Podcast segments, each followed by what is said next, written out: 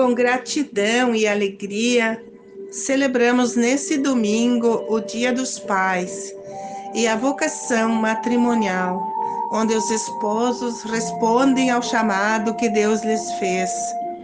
Sustentados pela graça que persistem na acolhida gradual, na perseverança, na humildade e paciência para amar como Jesus ama. Requer uma resposta de amor, na alegria e na tristeza, na saúde e na doença, todos os dias de suas vidas.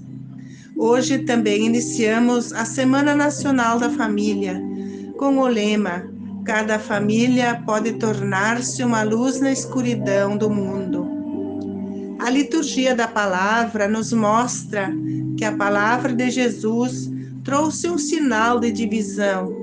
Sua pregação provocou controvérsias na sociedade do momento para príncipes, reis e também nas famílias. A primeira leitura narra a história de perseguição do profeta Jeremias. Ele conclamava o povo a render-se aos babilônios para evitar uma catástrofe. Mas alguns príncipes não gostaram da ideia e falaram ao rei que Jeremias provocava controvérsias com suas palavras e ações, que pregava desgraças. Então o rei permitiu a sua morte. Jeremias foi lançado em uma cisterna onde havia somente lama. Enquanto o profeta ia afundando, um estrangeiro interveio em seu favor e disse ao rei que fizeram muito mal a Jeremias. O rei então deu ordens para tirar Jeremias da cisterna antes que ele morresse. A segunda leitura da carta aos Hebreus apresenta a perseguição de seu povo, que sempre se viam rodeados por testemunhas, mas mesmo assim se empenhavam com perseverança no combate proposto. Olhos fixos em Jesus, onde começa a obra da fé.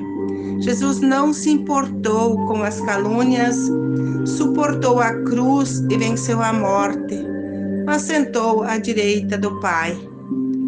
Olhar para o sofrimento que Jesus suportou nos fortalece, nos ajuda a nos tornar fiéis e a não desanimar diante das dificuldades. O Evangelho inicia dizendo que Jesus veio trazer o fogo, o Espírito que purifica, renova e fortalece a missão de Jesus apresenta um longo caminho da Galiléia a Jerusalém, o caminho rumo à morte, sofrimento e ressurreição. E para esclarecer esse caminho, Jesus fala aos seus seguidores de fogo, batismo e divisão. Ele fala que veio trazer o fogo do Espírito Santo, que é capaz de transformar corações, que purifica e renova aqueles que se deixam envolver pelo seu amor e transformam o seu modo de pensar e agir. As palavras de Jesus podem desconcertar quando fala dos conflitos que gera entre os membros mas é a opção por Jesus que é capaz de trazer divisões e conflitos com aqueles que resolvem se opor a Ele. A divisão que ele anuncia não faz parte do seu projeto, mas é uma consequência dessa decisão.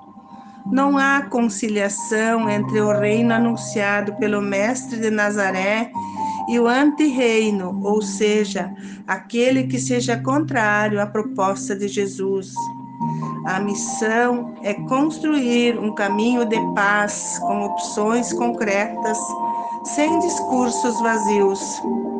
Que todos nós possamos optar pelo caminho que Jesus ensinou, com paciência, tolerância e muito amor, celebrar a vida com alegria cada um do seu modo e com fé e oração, participar das celebrações, dos questionamentos que envolvem a Semana Nacional da Família.